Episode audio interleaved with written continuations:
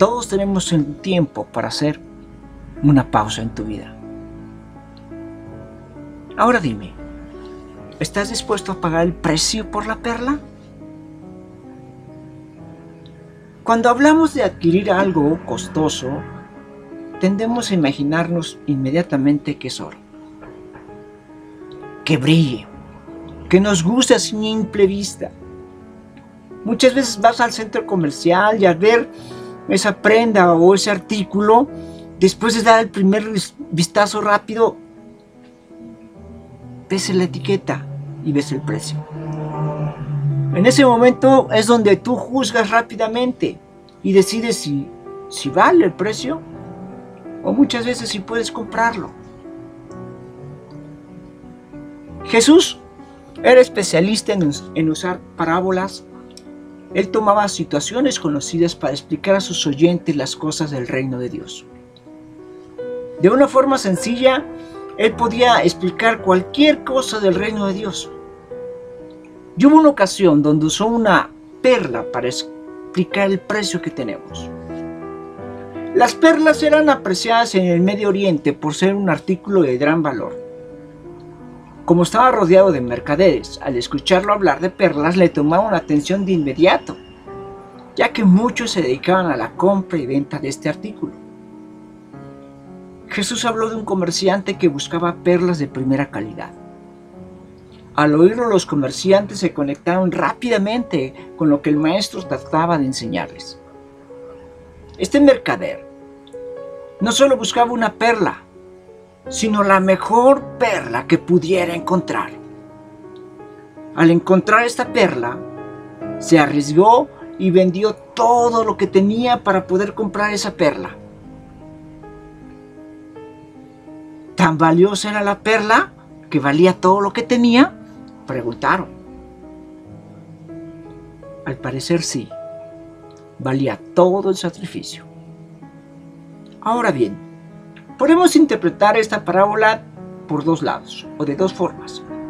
Primero, podemos ver a Jesús como el mercader, que va buscando por el mundo la perla de gran precio y a la que está dispuesto a pagar cualquier precio por ella. Al final encuentra, pero el precio de esta perla es su vida. La perla somos nosotros, la humanidad. Jesús estuvo dispuesto a darlo todo por nosotros y pagó el precio que valía nuestra salvación. En el libro de Romanos, en el capítulo 5, en los versículos del 6 al 8, en la versión NBI, dice, La verdad, como éramos incapaces de salvarnos en el tiempo señalado, Cristo murió por los, por los malvados.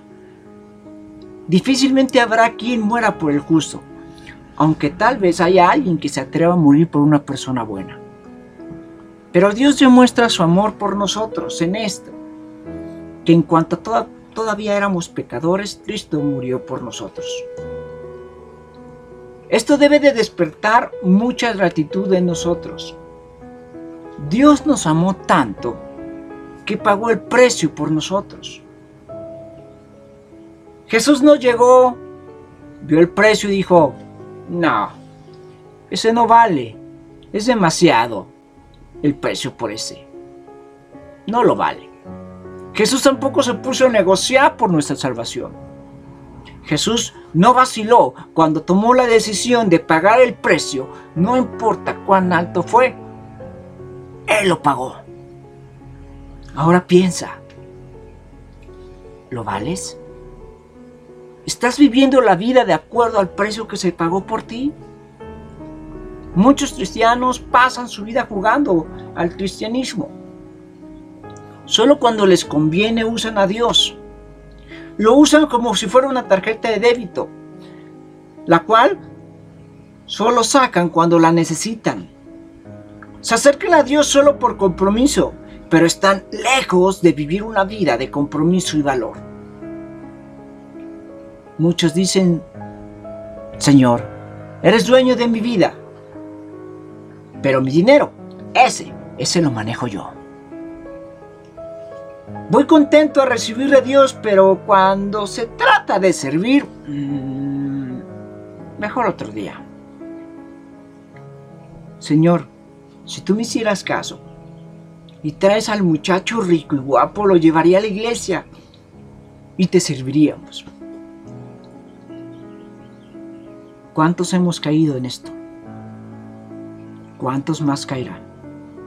La segunda forma de ver la parábola la encontramos precisamente en otra parábola. Es el hecho de encontrarnos con Dios y su reino y dejarlo todo por seguirlo a Él y a su reino. En el libro de Lucas, en el capítulo 9, en el versículo 23, en la versión NBI dice, dirigiéndose a todos, declaró, si alguien quiere ser mi discípulo, que se niegue a sí mismo, lleve su cruz cada día y me siga. Seamos la perla de gran valor. Comportémonos al nivel por el cual fuimos comprados. Nuestra salvación costó la sangre del Señor. Tomar la cruz de Cristo y seguir a Dios significa que agarres todas tus responsabilidades que ahorita tienes, las cargues y sigas a Cristo. No significa que agarres tus responsabilidades y las abandones. No, significa que agarres tus responsabilidades, que cumplas con ellas y que camines, que te hagas cargo, que disfrutes del camino. Te aseguro que no es una vida fácil. Lo hablamos ayer y lo hemos hablado.